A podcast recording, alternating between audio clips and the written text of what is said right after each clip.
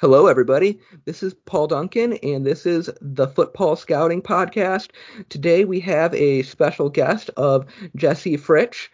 Um, he is currently uh, manages the database for NFL Draft Bible and recently ran like the cut up libraries that has helped so many young scouts throughout the industry. It's helped me. I've watched so many games through cut ups. He is a critical, I think, uh, important figure on draft Twitter and somebody I'm very happy to have on the podcast. Jesse, how are you doing today? Doing all right, Paul. Thanks for having me on. Absolutely. So I guess let's just uh, we always start off with talking about um, the backgrounds of people that uh, come on the show. I find that very uh, very interesting. Some people are just like born into football. They'll be talking about how their dad was a coach and it was something they loved from their start. And then there's other people like me who didn't even have football on. Uh, would have to tell my parents to put football on on Thanksgiving where do you uh, where do you fall? How did your football journey begin? Big football fan growing up, or did you grow into it later? I definitely grew into it later. I grew up as a basketball guy, um, caught up in the Jordan era of the '90s, um, but I was always into football too. I played hood, and um, I actually have a family member in the Packer Hall of Fame, Ted Fritsch, Ted the Bull Fritsch. He was a halfback for the Packers. He was an All-Pro. So my dad and all my family always talked about him growing up. So I always had football in the back of my mind, even though I was a basketball guy. And then when I got into college, I moved away from basketball. I was really into the NBA draft. That's what I'd spent all my time doing was the NBA draft. And I got kind of bored with the NBA and the uh, finesse style of it, and I started getting into football around 2006. And then that's where I started going online with uh, football. I started in the forums and then eventually worked my way onto Twitter and found there was a void with information on prospects. A lot of like 15 good draft websites, right? But you'd have to navigate all of them and Google 10,000 times to find the stuff that you really wanted to get on players, especially if you're doing draft guides and that kind of thing. So I wanted to know the injuries, the background, how old they were, an actual accurate class designation, right? Because half the websites can't get fourth, you know, four-year senior, three-year sophomore right. So just being able to clarify that for people was important. So I started building the database and uh, kind of just grew from there. And that's what I've been doing for about five years now. People will be surprised to learn how hard it is to find the birthdays of college prospects. Like there will be like guys from not even like small schools, but guys from like CUSA schools who like the only way you can find out their birthday is see when their friends comment happy birthday on their Instagram post. Like that'll be how far you would need to go because it's not on the website, it's not on the recruiting sites. Yeah. And this is like really it's pretty pretty important information whether or not a guy is 21 or 22 at at the point of draft um at the point of uh, the draft. So, what made you move from being like a scout, doing the stuff everybody wants to do, to somebody who's doing the work in the back, doing the work in the background? Yeah, so I started out like everybody else, just doing it on my own. Like you, you're kind of a newspaper magazine nerd, like I was, right? So I was getting the Lindy's magazines. I was getting the Nolan Nawrocki guides. I mean, that was like my birthday growing up when that thing came out. And uh, I have all those collected. So uh, I, I just went on Twitter and I was doing the scouting report thing. I made my own scouting reports and graded on my own for a long time. And then, like, this is what everybody's doing and it just kind of got boring. Everybody would tweet their opinions, and it's like, do I want to be the 650th person putting out a scouting report? Not many people are really going to read it. Um, so I saw the void out there with these draft websites. I mean, most of them are pretty bad, and they're missing a lot of info. And there's usually two or three people trying to manage the whole country, and it doesn't work. So I just decided to do the database and people really liked it and caught on. And then when I put the video links from YouTube in there, that's when it just blew up. And then later, Mark got involved with me, and we kind of did it together for a while too. Yep, uh, we had we had Mark on the show. I I still feel that's one of our best uh, best episodes. I've love Mark. so happy that he's on the team. Uh, it was just so funny what you were saying about the Lindy's magazines. Um, so I would always get the Lindy's magazine um, for football, and it would always be my birthday. Yep. And it was always going. Uh, it was always my gift for my grandparents on my birthday, and I have the Lindy's guides going back to like 2006. Like this was like the first year I didn't get the Lindy's guide, and that's because I like everything's online. But yeah, and because Mark actually contributed to it. That's the reason I told him I didn't buy it this last year. He, oh, yeah. okay.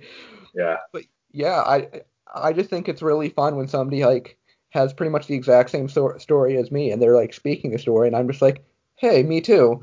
I, uh, I even got one of the Nolan Nawrocki guides, but that was way over my 14 year old brain when I got it. It was like, oh, that guy was the best. And then I, I found out that the Raiders hired him last year, and I felt because I wondered what happened to him. I loved him for so long, and then he fell off the face of the earth. And then I heard the Raiders hired him, and it just warmed my heart. I found that out about a month ago. So. Yep, and yeah, that though that's kind of like uh what I'm what I'm hoping to create uh, hoping to create is building a building a draft guide with as many players as possible with ev- with every report being really watched and reviewed, not just like, oh, we're going to watch two games of him and act like we we know what we're talking about. Yeah. We want every single player in this guide to have been watched at, with, for at least four to uh, four games, five or six for like safeties and defensive backs and wide receivers, right. and all of it to be watched as much as it can to be watched on all 22, and even uh, hopefully even some cross checking. Like there is a whole bunch of sites out there, but I don't think anyone else is going to be putting uh, doing that many reports with as much level of depth as we're as we're going to do, in focusing on some of the things that um, might go over that other people aren't covering. Like we want to have as full and um, as professional of injury histories as possible. We we want to have as good of scheme summaries as possible. That's something that always kind of like that's huge. Me. Nobody ever gets into that in much detail. So. Mm-hmm. Yeah, like why are you scouting players without giving me the context of the offense on which in which they're in? Like t- actually yeah. tell me what kind of routes does this wide receiver run? How often is this guy pa- how often is this linebacker pass rushing? How often is he in man? What is he being asked to do? But that's another thing i mention in a lot of my podcasts yeah. is people need to um, people need to be aware of the distinction of what a player um, does, tries, and um, fails to do, and what a guy is just not being asked to do in college. Because college coaches don't really care that much about getting their players NFL ready. Uh, Justin Herbert is a guy I always uh, brought up. People are like trashing him or like, oh, all he does is throw screens. He he's not he doesn't know how to throw the ball over the middle well, that's because that wasn't part of their offense and he wasn't asked to. And lo and behold, so far he's been looking pretty good, not uh, not throwing screens. yeah, I've seen a nice, a few nice deep balls from him when I watched him. So yeah, he's yeah. doing all right. So we want to be that group that is able to make the make those uh, make those distinctions and uh, put out something better than uh, anybody else is doing. So uh, what else are you doing? Um, like what is your draft bible? Um, what does your database do for the dra- draft bible? What is what is like the end goal of your database? Yeah, so it's internal. It's not public. Um, I wish it were open for everybody, but there's some information in there that can't be made public. So it's more for agents and you know internal types. I don't even know a lot of the people that are in there. Um, I just know that it's people that they trust. So they use it a lot for their own internal purposes for the scouting reports that they do and the guide that they do every year. So um, I've just been with them for about three months, and I they had a pretty good start going with it. And it's just kind of the basic information. They have a lot of the contacts, phone numbers, emails for players, and um, you know it's just getting date of births, uh, making it look better. Um, searching every college football roster, going through the draft scout rankings, trying to find players so it's pretty much my life is over the past three months, my life has been finding data births online for them and um, just scouring rosters, trying to find draft worthy players. Absolutely, absolutely. But yeah, that that is kind of uh, rough that it's uh, not public. I know when the when you had the guide out that was public, yeah, that was something that I had bookmarked and I was ch- uh, checking pretty frequently. Uh, one of the things that I find really interesting about like just the draft community is the relationship between kids on Twitter who want to scout and getting getting film. It's like the biggest pain in the butt. The, the people act like all 22 film is like top secret government information that's going to indict Hillary Clinton or Donald Trump or something. It's like the how how much secrecy is put behind this is just unnecessary in my opinion. But what if you learned about like I guess like the legal aspects of tape and why is it that it's such a pain in the butt to get all 22 and uh, how would you change it in the future? What what do you think we can expect from this process? Do you think it'll get easier, harder to get this film in the future? Yeah, so the broadcast tape that you see on YouTube, that's just fair use content, so you can put that up there, and um, as long as you're not, you know, selling it or making profit off of it, you're you're fine. So that's why you can get those cuts. And I edited video for a couple years. I made a bunch of cuts, and you know, people didn't like that. Once the All 22 video came out, and that was just from coaches leaking it because all the coaches get it and then they leak it to other coaches and it kind of just trickles its way down. So there was a lot of All 22 video um, circulating for the past year, and I was getting it because um, I kind of managed the uh, the cut guys who did the prospect editing for my database, and you know all those cuts that you see on YouTube. I had that organized and we would all talk about who was cutting what game, who was cutting what player. And those guys in our chat were filling us in on the all 22 tape that was leaking in through, you know, like Reddit chats and coaches. So I was constantly getting these Google Drives full of all 22 video. And in July, I had so much of it in the chat. We all just used it in this chat. And I was like, well, coaches are putting it on YouTube. Why don't I just give it to people? So yeah. on the 4th of July this past summer, I just pretty much tweeted to everybody, hey, if you want all 22 video, I've got all the Google Drive links. And I had about seven different Google Drives full of it. And in just that night on the 4th of July, I was pretty much DMing thousands of people links to this video. My DMs just blew up. I, I probably gave it to two or three thousand people over the course of two or three weeks. I mean, I was literally just copy and pasting links, and Twitter actually closed my ability to send DMs because they thought I was suspicious. And then I would go to my Gmail account and have people email me there. And even uh, my internet browser was trying to close me down because Google thought I was doing something nefarious. I was just sending these hundreds and hundreds of links out. So that's where I actually got into some trouble. Um, Jim Nagy, you might have heard of him. Um, yep. He caught on to what I was doing, and he sent me a DM on Twitter, and he explained to me all the trouble that the Senior Bowl had to go through to get that all 22 video. They had to jump through hoops with the NFL and all this legal stuff to get it and they got access to it. And he kind of warned me. He said, you know, make sure you know what you're doing here, et cetera, et cetera. I'm not going to go into all the details, but he pretty much explained that it's it's copyrighted. So you'll always see that little NFL logo on the bottom there, and uh, that stuff isn't made for fair use. You know, it's copyrighted. So uh, he warned me, and I told him, you know, Jim, these are just Google links. None of this stuff is mine. I'm just sharing open Google links. They want to take it up with Google, they can. So I kept sending it out. And then all of a sudden I got an email from, I don't know if it was a law firm, it was some copyright firm that uh, ran for all the conferences in college football. And they emailed me and they said, Hey, Jess, we saw what you were doing online. And I was, I was freaking out, right? You always think, you know, I'm a tough guy, you know, whatever. But when I got that email, I felt my heart pounding and, you know, I got clammy and I was freaking out because it was this official email. And that's when I closed everything down. I'm talking, I locked my Twitter account, I got rid of my YouTube channel, I changed my location on Twitter, and I was freaked out officially.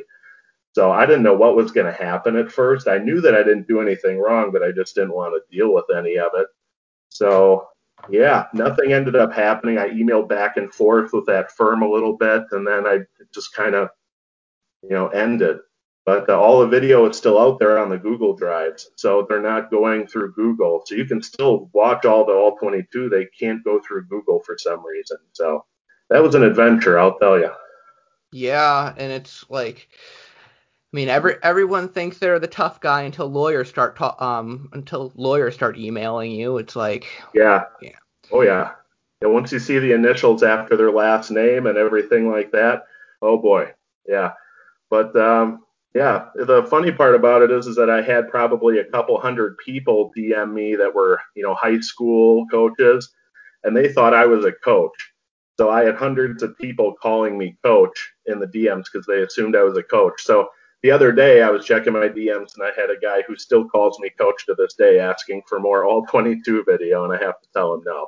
So I get called coach all the time for no reason, which is kind of funny. Okay, coach. That's pretty uh that's that's pretty interesting. So I think so. I think what the issue with uh, all of that was because it was proprietary film for the for uh, license to the NFL, correct? Yeah, because when that happened, we were still making the all 22 cuts on YouTube, right? That was becoming all the rage for months. The the cut guys that were in our chat were making these videos, and on YouTube, nobody was really catching on to it. But after I started the, the Twitter thing, sending everybody the tape that wasn't mine, um, they went after it on YouTube and shut everything down. So within two weeks of me doing the Twitter thing, everything on YouTube was getting blocked. My account had blocked videos. I just deleted my whole channel. Other channels got knocked down. And that's why you pretty much see all of the cut video guys and all the all 22 is on um, Caddy to the Llamas private Google account now. So it was kind of a sad way to see it all end. Yeah, like with it being like so out of your control. So I, yeah. I think it like it makes sense to me about with the uh with the NFL licensed film, but what yeah. about like the why is it so hard to get film just from like the colleges themselves? Because isn't it the colleges who are ta- are taping this in the first place? Yeah, I think they have some kind of an agreement where they they film the games that certain way, and then the NFL has bought it. So that that's kind of their agreement, and it drives me nuts that it just can't all be available. I I understand all of the copyright issues. It's just sad that it has to be treated like it's nefarious. Yeah.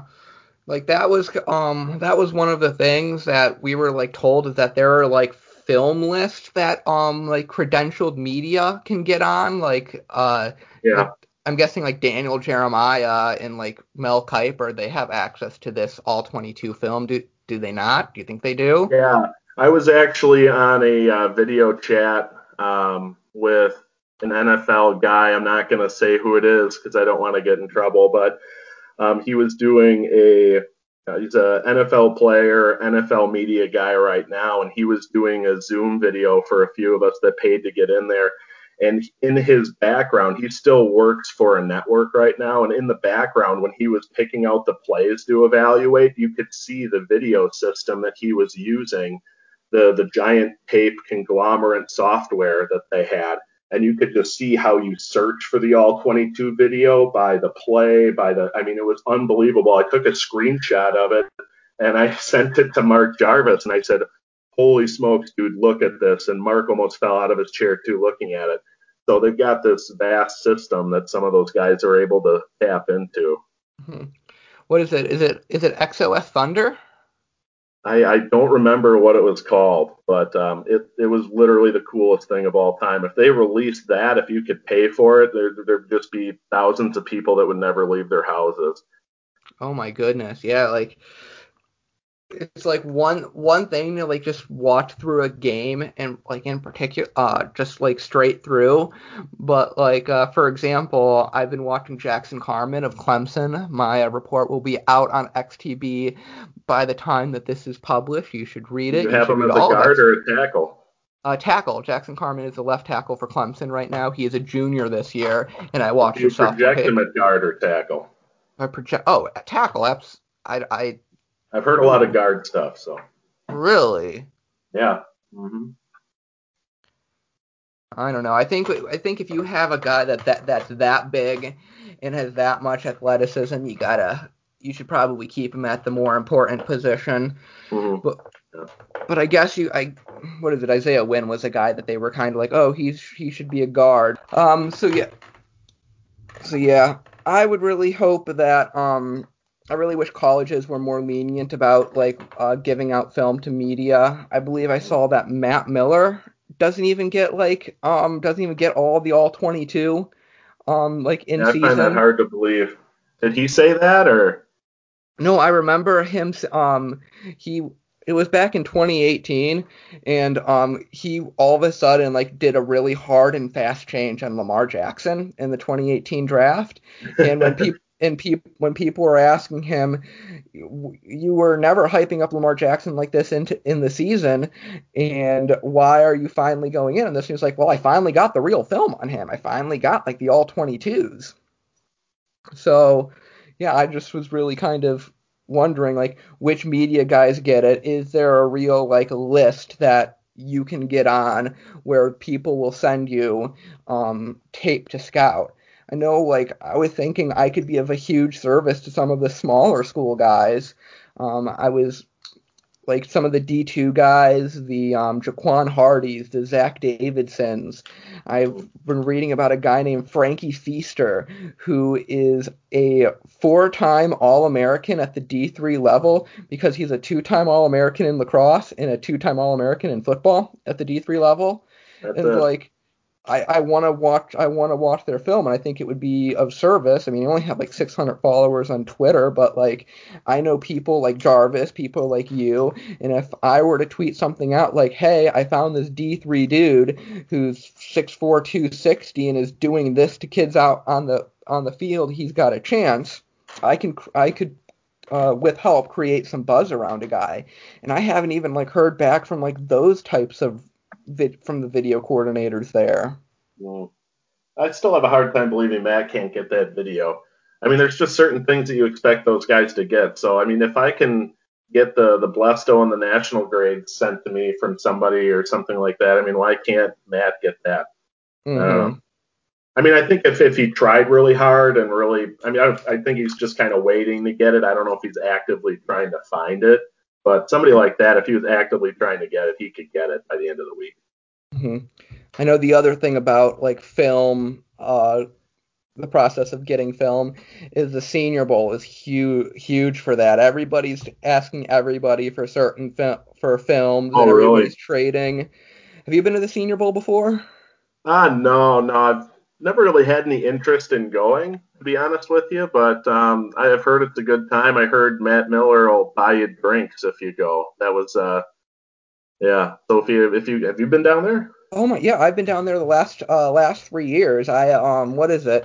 I go down to the um, I go down to Matt Miller's live podcast at Draft Picks every year for the last Ah. three years, and Yeah. like he like he know he knows my face now. It was it was hila- it was hilarious last year. Like after the podcast, we were all like drinking at the bar. Yeah. Uh, Draft Picks has a baseball field out in uh, out in the back, like for like for for uh, like drunk wiffle ball Yeah. and we just like go out there and we like find a like a wiffle ball bat and a wiffle ball and we're like dicking around and throwing it at each other and we just try start a two on two game of wiffle ball and uh, no one can hit anything because it's like nine o'clock and it's dark and there's no lights.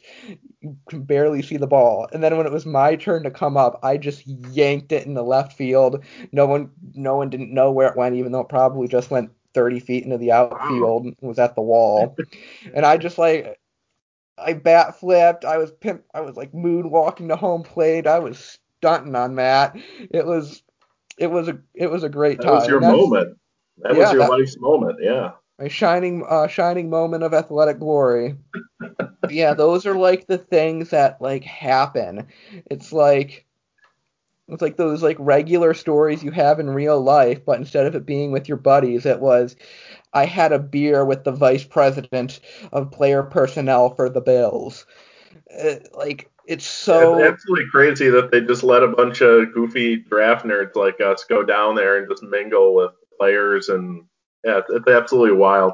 hmm Yeah, uh, I'm not sure if you listened to the episode where I told the story. To, I think it was to Shay, where my very first day, on my very first Senior Bowl, the first thing I did was walked up to Hue Jackson and John Dorsey and introduced myself. Like, it it wasn't even like frowned upon. It was like before practice, I'm going to go introduce myself and I'm going to network with these people. I looked like I was like 18. I mean, I I barely look 21 now, so. yeah. I think it was it was kind of they kind of knew to kind of stick with their uh with their normal dadish advice. Hue Jackson was actually really nice. I can't e- I can't even like say anything bad about the interaction with him. Oh yeah, But- he's a character. Yeah. hmm The so like that that's those are the things that can happen. Um, I always say hi to Alonzo Highsmith when I'm down at the uh, um, Senior Bowl because um, I talk I talked with him when I went up to Hue in uh, Dorsey when I was talking with them, and every year he says hi to me, asks me how I'm doing, and every year I show him the scouting reports that um I've written, and I think what is it? Yeah, and I think Isn't he with year- Seattle now? I know he was with the Packers for a while. I think I think I saw his name. yeah I think he's with Seattle now, Yeah, I think he is. That's but. awesome. Yeah, it's like one of those things where um, I'm hoping like year four, like first year I showed him one scouting report, second year I showed him like five or six. The ne- this past year I had uh, 15 scouting reports and a nice little booklet that I had to pay like a whole bunch of money in printing costs to get out. Yeah. And um, so this year I'm hoping to have all, pretty much like a whole like almost a whole book ready. Like I uh, I'm, just hoping he sees that progress and is like, and when some, when something goes open somewhere, he'd be like, "Hey, I know this really weird kid who always comes to the Senior Bowl and is always giving me these high quality scouting reports. He's as good of a bet as any." oh man, that's awesome. Yeah, I'm Jim Nagy follows me on Twitter. I, I don't know what the status of the Senior Bowl is going to be, but I think I could just DM him and kind of nudge him in the right direction so he'll let me go. But Oh, Yeah. well, you don't even you don't even need to you don't even need to nudge him. Like, um, they're they're they're so very lenient on credentials. Uh, so you can just say that you work with what's on uh what's on draft. Well, you can just say you work at NFL Draft I don't know who that person is. Yeah. Um, yeah, What does Just- what's on draft even mean? I don't even know. yeah, probably just some. some Who came up with that name? Uh, all right. So yeah, you just say you're with um, just say you're with NFL Draft Bible, and they'll print you out a credential. Like I, I knew a Great. guy who was just a part timer at PFF, and he just said that, hey, I'm with PFF, and he got a credential. And even like when I would go down there, I would never go down there credentialed. All credentialed gets you is like into the um into like player weigh-ins. Oh Like- yeah. So it's like you can be like completely un uncredentialed and be at what um the Renaissance Hotel where like all the meetings are. You can just like talk with prospects and do whatever. As long as you're as long as you're not like really weird or disrespectful. I've I've never none of the people I've been around have ever been like that. So yeah, high, highly recommend the senior senior bowl for everyone. It is like um like just going to the bar, it's just like so packed and it's it almost kind of reminds me of college, but instead of it being like dumb 18 year olds, it's all people that can get you hired packed in the bars. and it's and you Yeah, last never year I offered to pay Mark Jarvis's way to go to the Senior Bowl. I was like, I'll pay for you to go, and he said no. So hopefully Oh. this year he can go. That's that's my goal is to get him there. Mhm. I will personally kidnap Jarvis and bring take him to the Senior Bowl. It'll be easier now because he's so skinny. Yeah. I mean, well, I'm really skinny, so maybe if I were to try to kidnap him, he might like uh uh, turn turn around and re-kidnap me and take me to the Senior Bowl. He'll turn you into chicken nuggets, yeah. Exactly. And so, yep, that's um, that's what I heard. Senior Bowl film gets spread around. It's a lot easier to get film after this uh, all 22 film after the season because mm. hopefully, like uh, the coaches and the people who are um are more willing to uh, leak things and people are more willing to uh, let things get out. I just know that that's kind of just like my one big fear of this whole project is having like a guy that I want in the scouting um in my guide, but nobody has any film of this guy anywhere and we email a whole bunch of people and the deadline's coming and oh my goodness, we're about to write a draft guide without the 98th best prospect in the draft because we don't because he plays for Tulane or something and nobody yeah. has film of him. So uh um, do you still do you still scout and what has your experience been like um, just learning more about more about the game and who have been big influences to you for actually like learning the X's and O's and becoming a better football guy? Yeah, because when I when I've scouted in the past or when I've evaluated players, it was just pretty much me just evaluating traits and you know, reading, you know, when I was just getting into it, it was just reading about what Nolan Nawrocki had to say and then finding whatever video video I could find and piecing something together. And, you know, up until about four or five years ago, it's like when it comes to X's and O's, I'm not the greatest. You know, I'm still learning like everybody else is and I'm pretty open about that. So my scouting reports have been more trade based. So I've been trying to dig more into you know, learning the X's and O's, finding good YouTube channels and things like that. That's what I've been doing the past couple days is just watching some quarterback school and some, you know, some edge rushing videos and things like that. But as far as influences, I mean, it was always Nawrocki. He's kind of the guy that got me into looking into backgrounds and things like that because he would throw in little nuggets in his draft guides if guys had some problems or not. I just like digging into that. And, you know, um, as far as people now that I look up to or read about, I mean, it's, you know, even somebody like Mark Jarvis, I mean, he's come a long way over the past, you know, a couple of years. And I like reading his stuff. And I don't really read too many scouting reports. I try to stick to, you know, like the, the big established guys. But I'll read like Ben Solak's a good guy to read, and pretty much just Mark and a couple handful of other guys I can't think of right now. Mm-hmm. Yeah, the uh, Draft Network uh, has done a pretty good job of really actually being as close as we can get to a like a good faith uh, faithful draft website. Um, I do wish they were a little bit more in more in the weeds. I mean, I can understand why they might want to kind of keep things easy uh, easy to read for because they're I, they're a little bit more for the gen, uh, general public. Oh, definitely, yeah, yeah. I was just talking to a guy about that on Twitter today about uh, the Draft Network. When they first came out, I was really excited because I was thinking, oh my God, there's finally going to be an awesome Mecca draft site that'll save me, you know, hundreds of hours a year. And, you know, like every other website, I mean, those guys want to get paid, so they have to make money. So they get into fantasy football and the gambling that they were into and the college football. So, like, three quarters of their website's going to be like this time of year, it's going to be NFL centered articles and college football centered articles, fantasy football, and then they're still going to do their draft podcasts and have some rankings. But until you know January, February, that's when they start getting heated up, and that's when I start paying attention to a few of their guys like Solak and uh, you know like Jr. is a cool guy I like to read into a little bit. But you know they got to pay the bills. I, I wish it was a little bit more in depth too, but you know, that's the way it is. The draft is a cottage industry. Um, mm-hmm. It's not a year-round thing. Now, there's a lot of people that like the draft. There's a few thousand people that are hardcore into it. But at the end of the day, it's you know February through April for most people, so it's hard to make money. Yeah, that's what that's what I've been thinking. Cause like, while I do love every um working with XTB and that Andy's just been a, a really great uh great research um pers- uh, person to deal with. If like I were if the NFL doesn't come calling, if my lack of NFL um, parents uh, bites me in the butt in uh, interviews or something. I do have like kind of have like a dream of almost starting something similar to NFL Draft Bible, where I have a team of scouts and we get paid to scout players for college All Star games and to selling st- selling stuff to agents and teams and Yeah.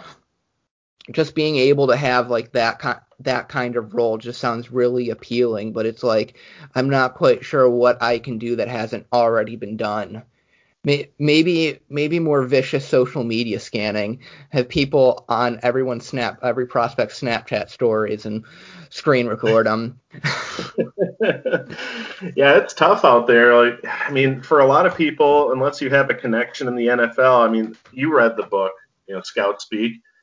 I mean, you, you know how tough it is out there. Unless you have a connection or you get into coaching somehow, it's it's almost nil. So you almost, if you really love it, you almost have to become your own king and just do it your own way on on Twitter. You know, like Kyle Crabbs and those guys, they did their own thing, and then they they got into like the draft network and you know I told Mark Jarvis that too. I'm like, why don't you just become your own king? You know, don't try to work for other people, but just do your own thing and see where it goes. Be your own boss, you know? hmm Yeah, I think that's that is a great uh, great like way of thinking, but the one thing that you realize when you try to uh, do everything by yourself is you learn, like I said, there's so many things in scouting that aren't scouting that you need to do to be a good scout. Being Yeah. able to manage manage databases, being able to um uh, network, being able to be able to message the right people, uh, setting up uh, training sessions. Like I didn't realize how difficult it would be to like get all 12 all 12 13 of my scouts on the same Zoom call until I like emailed everybody asking them when their availability is and what day we can get most people in the same Zoom chat together Yeah. and no one day had more than 6 people. So it's like working out those things. Um, one of the things that I was super proud of is uh, when I went down to the Senior Bowl. Not only did I get myself down to the Senior Bowl, is I also get, um, worked out getting three other people to the Senior Bowl because we were all split. Uh, we were all splitting an Airbnb to save money. Like I was able to get down to the Senior Bowl. Rent with uh, lodging was like twenty dollars a day because I was splitting it with so many people. Yeah. So coming up with like ma- managing those kind of things are so important. So having somebody that has the scouting information and all of that, all of those skills, it's tough to find. But maybe I'm maybe I'm that person. I I have all the things that I said. What other things do you? What other skills do you think scout um, scouts will need that aren't like self-explanatory? Uh, what is Scout? What do you mean? like um like I said, how being a good football evaluator requires more than knowing about football. You might have to design design your own scouting reports, which requires web design. You might need to um, schedule your road trips, like all of the real scouts do. That those kind those kind of things. Or managing a database so you can see who you scouted, who you've watched film on, what film you have, what information you have on them. Oh boy. Um, when it comes to databases, though, I mean, I feel like I could cover the whole league or the whole college football landscape myself. So if I could just get three or four people to help me out, and I I think we could cover the whole league and get the background set up. I mean, if you were to make a website, like let's say you're going to make the perfect website, what would you take from the sites that are out there and what could you do better? I think we could just do it ourselves, you and I and a couple of other people. Why don't we just do it? Hell yeah, Scouting Collective 2021. Let's do Yeah, it. because I've got I've got so much free time to do the draft Bible stuff and all the other stuff. I could do that too. I mean, I know. It's just frustrating me that a group of people can't get them together and make a really awesome website. I don't know. I, I rant about it on Twitter all the time. Yep. Yep. Well, um, I mean, I love. Hopefully, we can do some, uh, provide some of that at XTB. Like I said, best scouting reports out there, and uh, combine uh, combining it with such good background data, and um, and just having all of your measurements and stuff accurately. It's de- it's definitely out there. Uh, definitely something I've I've been thinking of in the back of my head. But before we before we get into that, I think what's important is built for at least for me is getting the getting the draft getting the draft guide done. I don't want to be looking at dessert before I'm done getting the main main meal done, if that makes sense. Where are you guys looking to sell your draft guide? Are you going through Amazon or what, what are you going to do with that? Yes, and everything. Um, so it's going to be like an online PDF. Uh, we will try to print out uh, print out some copies but I feel that most of the audience that we're look that we're going to be selling to is going to want to read the thing online. Right. Uh, we'll definitely print stuff out and send them to the NF- NFL teams and people in the industry that we admire and want to work for. And uh, yeah, hope, hopefully get it on Amazon, and we're going to come up with marketing and promoting plans to try to make uh, show how gorgeous this thing is going to look the in the level of depth that's going to go into this because like like I said, I worked and designed the methods and scales for all of this, and I think it's one of the easiest ways to visualize and understand players.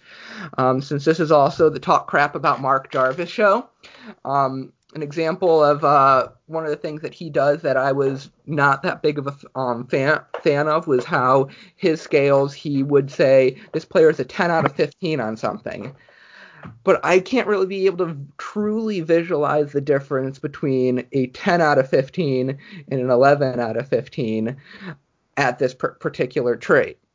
So that's why every number we we put on something represents something. Numbers are both numbers and words. A 6 as a positional trait would mean he is good enough to be an NFL um, a starting NFL caliber it's yeah, NFL starting caliber trait. A seven, top half NFL caliber trait. An eight, top uh, top five to ten caliber. Nine, it's the best. Five is going to be a little little below average, but suitable for a backup. So and then for overall grades, a seven would be impact starter day one. So every single number means something. Every single trait that we picked out, we have gone over and gone through to give as clear and easy definitions as, we can. We've separated things by their critical traits, secondary traits. So it's like all like the groundwork is set for something special, and I'm just stoked. I don't think there's anything more simple in my head than thinking 1 through 15 on something. Really? I, I think Mark's got that locked down. I have no idea what it means, but I just trust him so much. okay. Why didn't you? Did you talk about that when you had him on, or no? Because I listened to the first. We, no, I didn't. I, think I we, ta- I, I think we talked about we talked we talked about it um uh off air, but that was kind of like another thing that um we we kind of like both believe in is that like in scout speak um Stratton said that they actually kind of prefer it when people don't really have that much NFL scouting experience because yeah, they, they, want, want to. Meat, yeah, just like in the NFL with players, they just want you know cheap meat. That's all it's about. Yeah, they, they want they want a clean slate.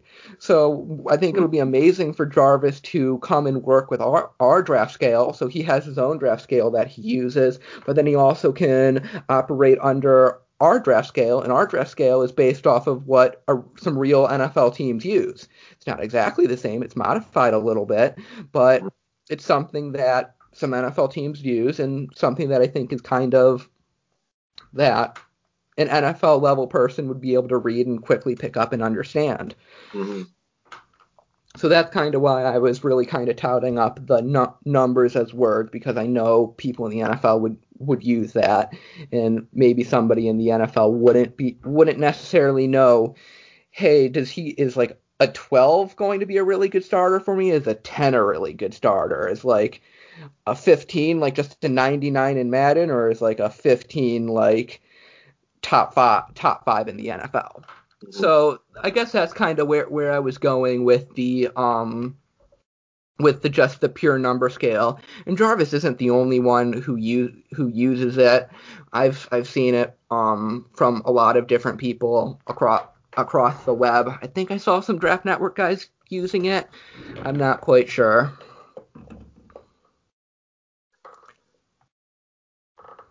Yeah, so in your reports that you guys are doing for your guide, you guys do a lot of background research on players because that's what I spend a ton of time doing is just mining through players and getting a good couple of paragraphs on their background.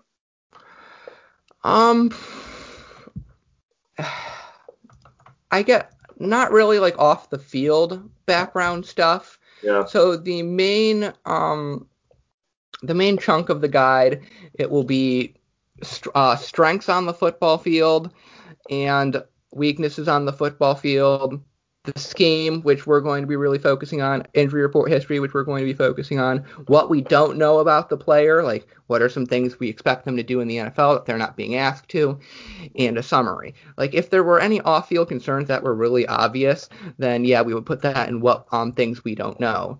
The issue with finding like back uh, background things and like store um like character things online is it can be not all of these things that you would find online is going to be real and it'd be very hard to confirm. Like I remember Josh, there are stuff coming out about Josh Rosen and him not being a good leader.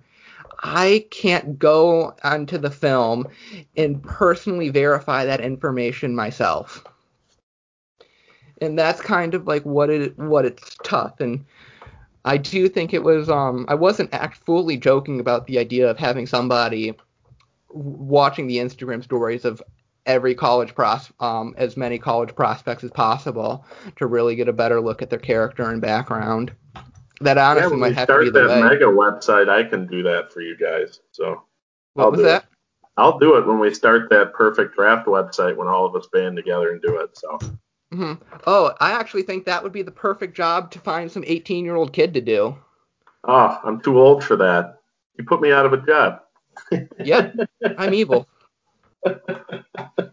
Uh, so, uh, one of the things that about this podcast that I find kind of interest um that's kind of been the format is I've always been the guy the host and the guy who's been at, uh, asking the questions and trying to learn about the background of people and kind of what makes them tick as a scout.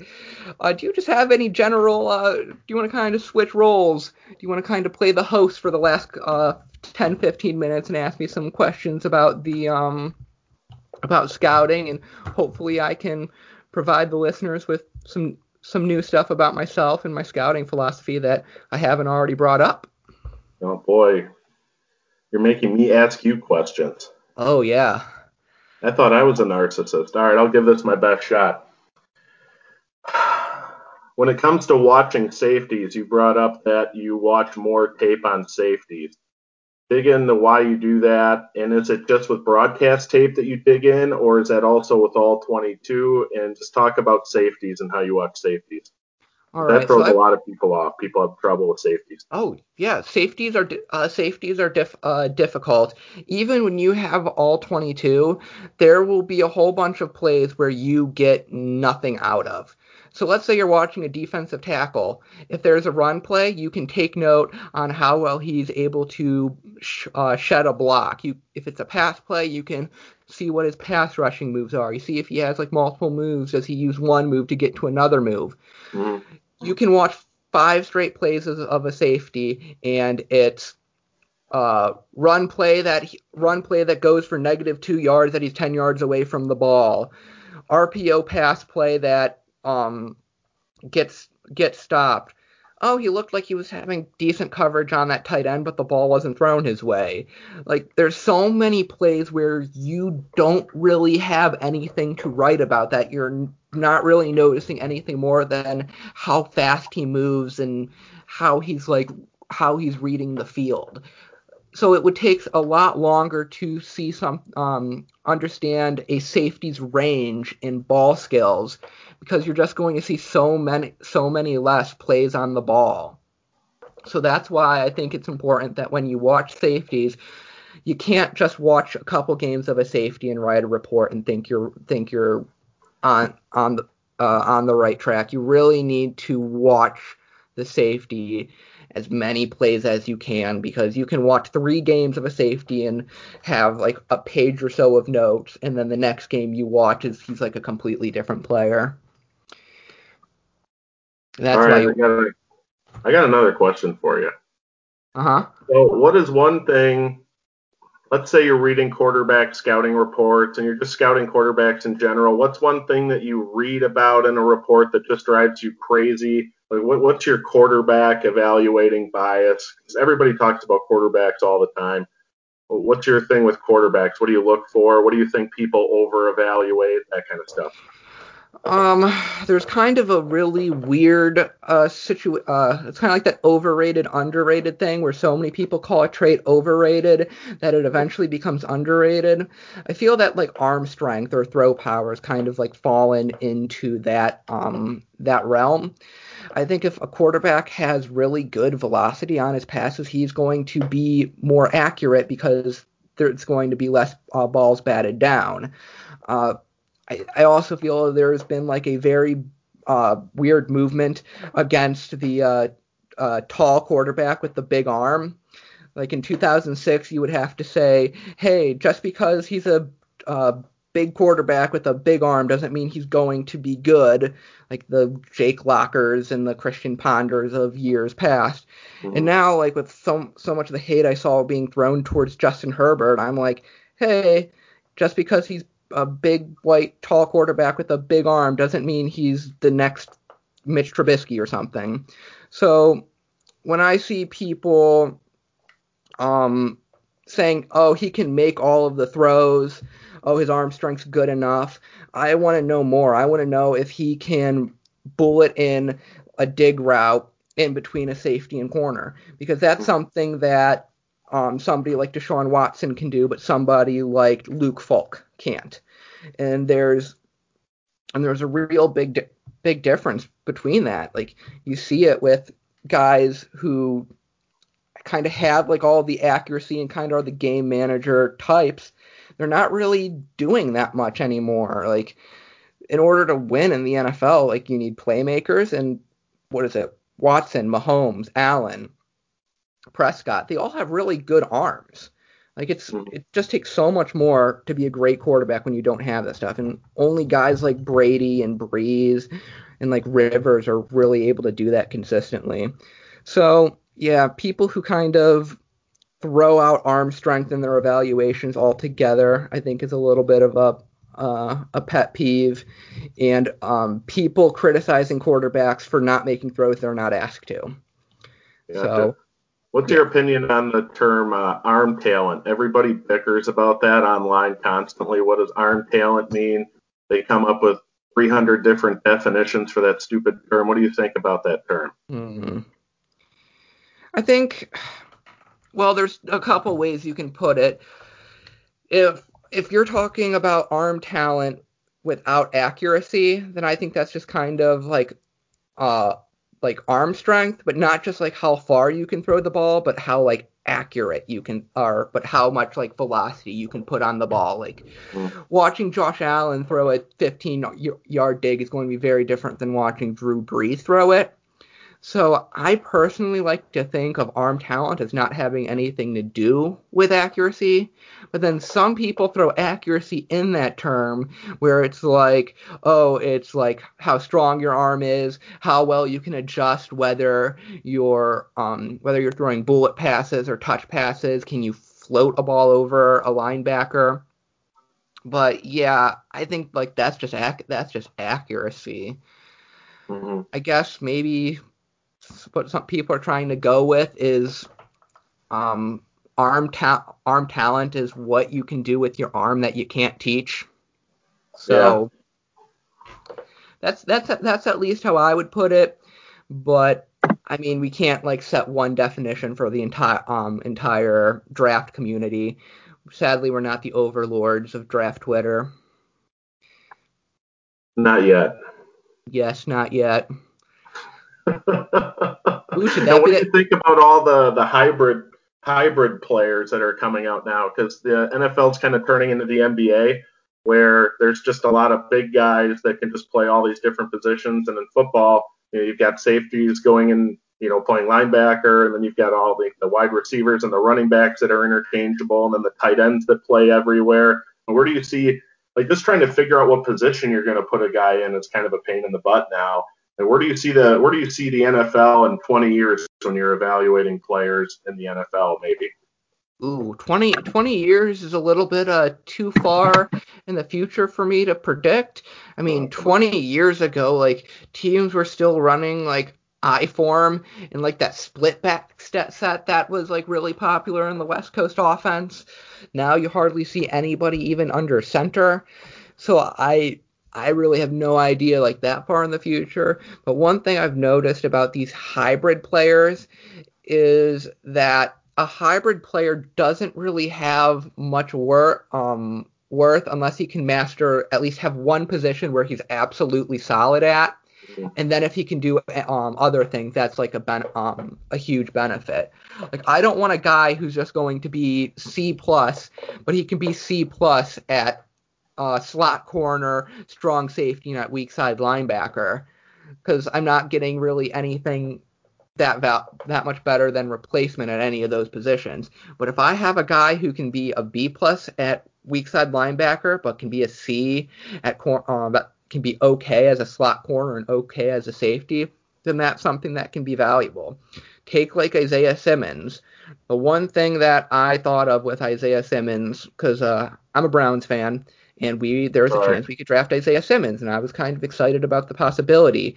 But I didn't want to draft Isaiah Simmons if the Browns did not have a set a set position and a set game plan for him. Because look what happened with the Cardinals. He's already benched. He's they didn't have a set they didn't have a set plan. They didn't really know he was everything, so he was kind of nothing, so to speak. So versatility is great, but there has to be kind of like a set uh, set role, especially when you're a rookie, because you yeah. can't just you can't ask Isaiah Simmons to know how to play will linebacker, strong safety, and slot corner.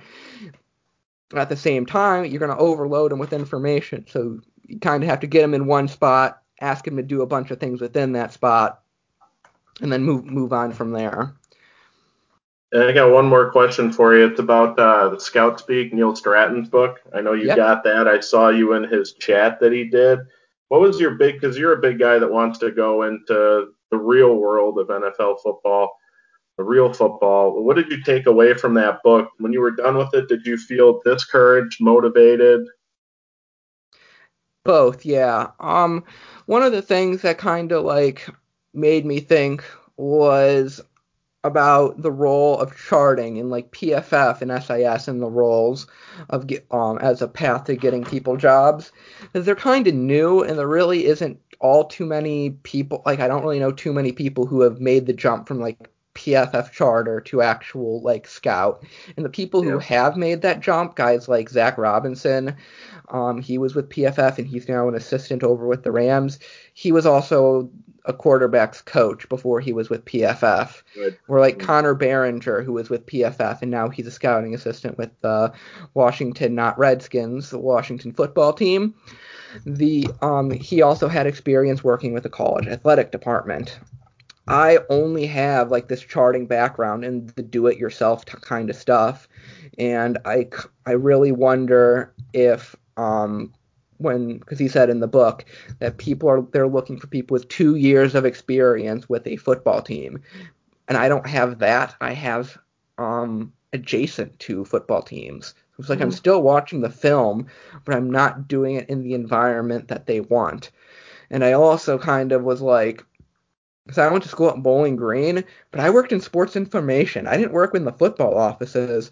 I worked in the sports information offices. So I mean, I got to watch a whole bunch of women's volleyball games and soccer games, and I helped out okay. a ton, a ton there. But I never really got to see the day in day out what goes on in um, in practice, what goes on in a recruiting office. So I really kind of want to open up that path of from charting and on online draft stuff into the NFL for myself and other people, and hope that the people that are there would be would be willing and open for it.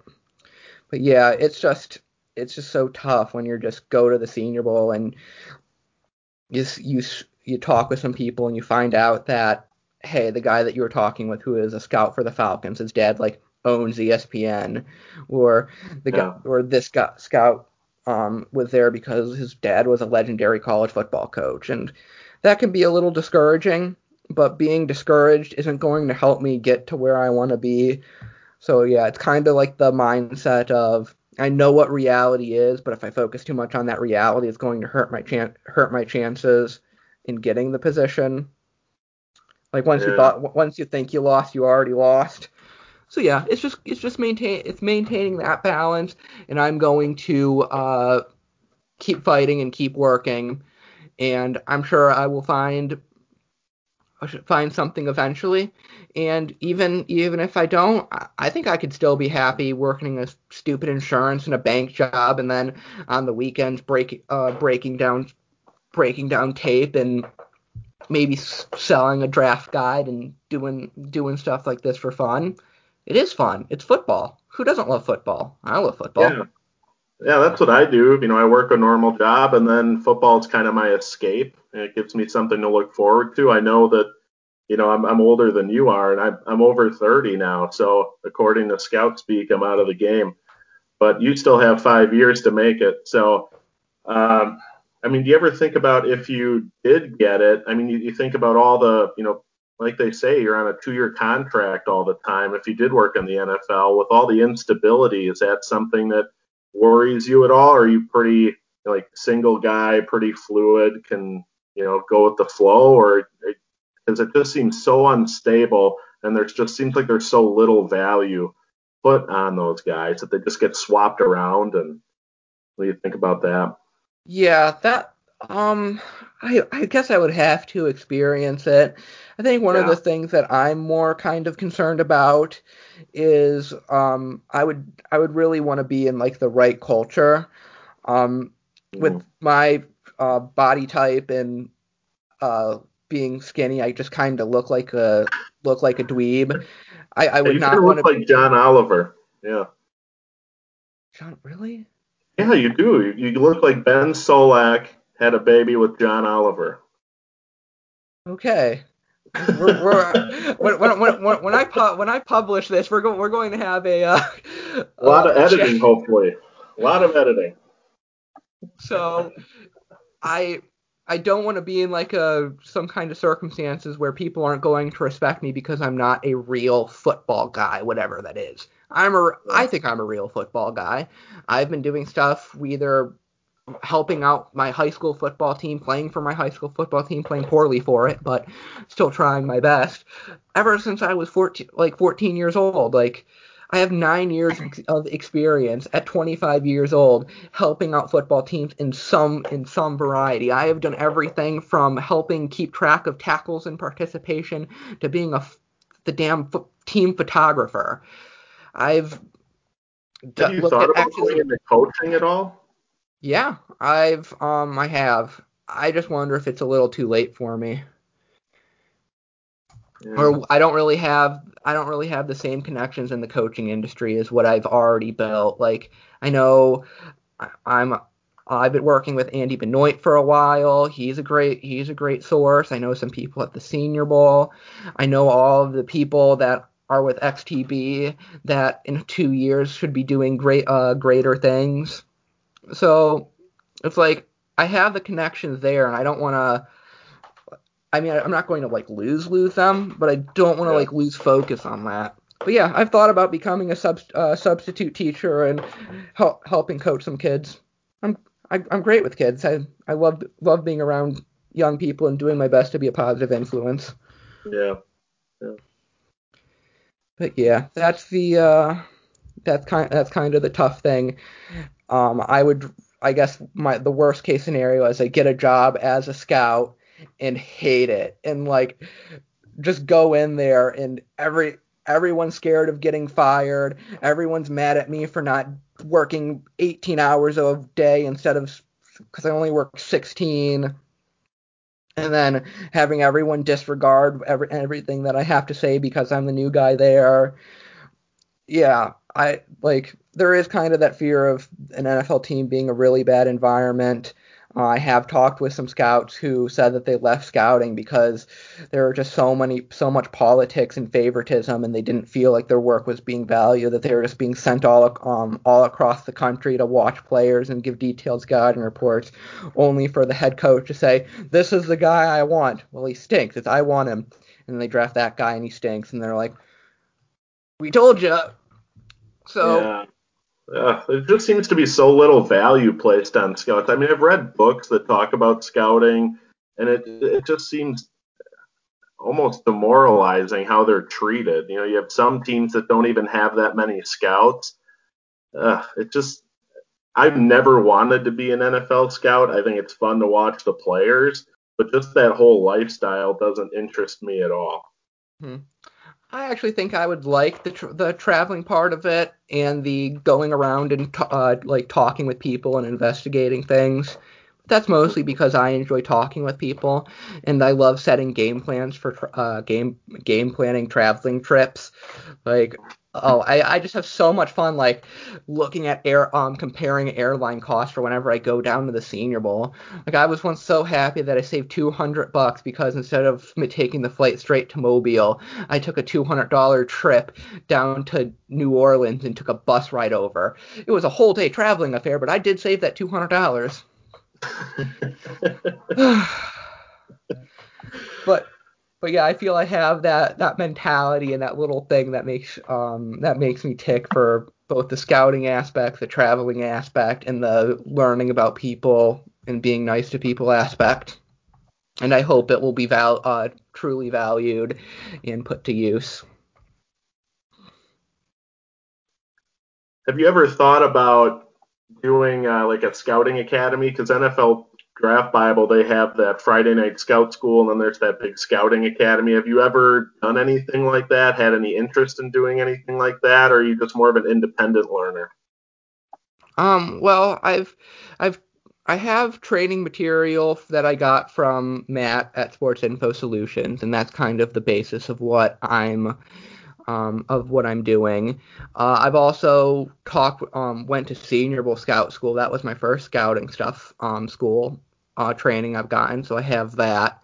So the the feeling that I already kind of have myself a base and the fact that I've talked with some people who've done scouting academy and who've told me that like if you've already kind of taken 101 by what you're doing so there really isn't much point in taking 101 with the Scouting Academy. I have. I have thought about Friday night scout uh, Friday night scout school. The one issue the one issue though right now is I'm poor, and I think I am doing a pretty decent job of find, talk um getting in contact with old scouts, old coaches, young some young coaches, and bringing them on Zoom chats and have um having them teach the um teach some of the scouts. Like when you do this stuff and you like talk to people about scouting, you find other people who are interested in scouting. And some of those people are kind of furloughed right now who were working in the AFL or CFL, so they have time to to to help us out. So I'd absolutely do Friday night scout school, but I'm also doing a pretty good job in talking with people and developing essentially a free uh, free scouting training for both myself and um, other people. Yeah, what's available even on YouTube now? You've got like former players like I think uh, that uh, Sullivan, the quarterback I with love Scout him. School. There is, is so much so cool nice. stuff just on YouTube. I think all former players who have nothing going on should just start YouTube channels. You know half of them like to talk ball and it's just so interesting just listening to Sullivan talk, the way he just throws out all these terms that I've never even heard of. I mean, it just makes my head spin sometimes. Yeah, and you learn you learn something like I, I just love like when I learn something about football, like football, and I just want to like tell the next football person I see. Like uh, today when I was talking with um what uh, when I was talking with Searle about Jackson Carman, I was like, so this guy is really explosive and quick when he's moving forward like he has good burst forward but he doesn't have like good feet going backwards. Like how do i call that? What do i refer to that? How do i describe that?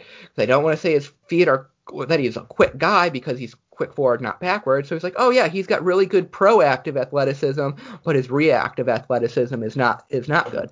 And then I'm like, that is such a great way of putting it. You knew the exact words of what I was trying to explain, and now I want to tell you about that, and I want to, and then anybody listening will now also know that, and then they'll hear it, and hopefully store it, and maybe they'll recognize that in some of the players that they that they see mm-hmm. reactive versus proactive athleticism.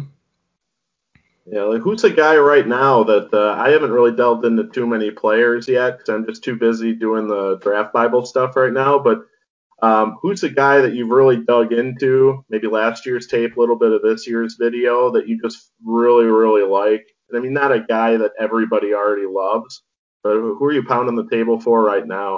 Is there anyone out there?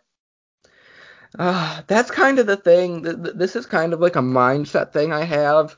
Is I just want to explain what the player is. I try to avoid that mindset of having my guys.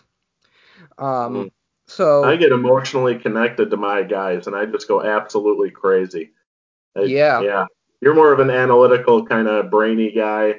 I'm more on the mm-hmm. emo side of things with players. Yeah, I get it.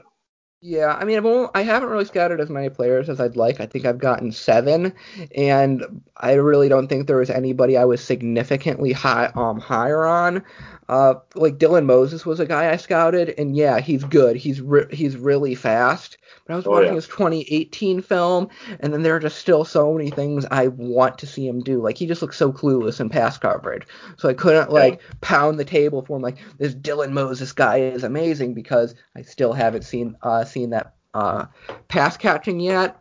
Uh, I guess an undercover guy or un, uh, little or no known guy that I've I only watched one tape of him because he's a D2 guy and D2 tape is hard to find. But um, I enjoyed watching Jaquan Hardy out of Tiffin. Like when mm. you are watching D2 players, you really want to make sure that they dominate. And at least in the game against Findlay, he dominated. He was the f- main focus of the game. The defense's job was to stop him. The offensive job was to get him the ball.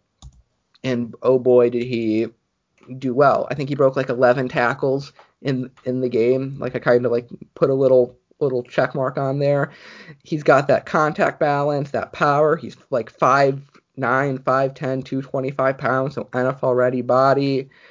If he can if he can find um um if he can prove that he can play on third downs, I think he can be like a end of the draft kind of guy, priority free agent, maybe one of those James Robinson type guys that nobody nobody really knows about until when he came out. Robinson. I, I didn't watch him, so I I can't tell you anything. I did. I think I cut one of his games, and I liked him. He had a good body and decent speed, but uh, good luck trying to figure him out. Do you have trouble watching small? Like a lot of people say, you know, oh, I watched this uh, small college guy, like uh, the guy out of Whitewater this year. There's a guard who's uh, pretty good. I can't think Meinerz. of his name right now. Yeah, yeah, that guy. I have people all the time that say, you know, I have trouble watching those small school guys. Do you have any trouble with that, or do you just watch a small school and you're just like, you're either good or you're not? What do you think about that? Oh yeah, um, I think you kind of you, you do kind of have to put put like a little skeptical hat on when you're uh because you're realizing that hey, this guy isn't going isn't going up against 6'5", 280 pound lineman. He's going yeah. up against a 6'4", 230 pound kid who's going to be an accountant. That that absolute that absolutely matters. Yeah. But if you're if you're fast at D two, you're going to be fast in the NFL, right? If you can mm. catch a football on in D two, you can catch a football in the NFL. So you have to kind of balance out that thought process of, oh, he's going up against future accountants, not future NFL players, mm. and knowing which skills will translate. For example, I watched D'Angelo Amos out of James Madison. He's now at Virginia. Yeah. And he just did not have the speed. I'm just watching him, and uh, Ryan Roberts was really like hyping him up. And I, I didn't even see him as like a sideline to sideline safety. Like he wasn't even like getting oh. out to like the the numbers, and it was like I can't I can't pound the table for this guy if the one thing that I know will translate to the NFL I'm not sure he has. He was a six he's gonna be a he's a six year senior this year. He's an amazing returner, an amazing special teams guy. Like he must have been a great running back in high school because he was an insane returner.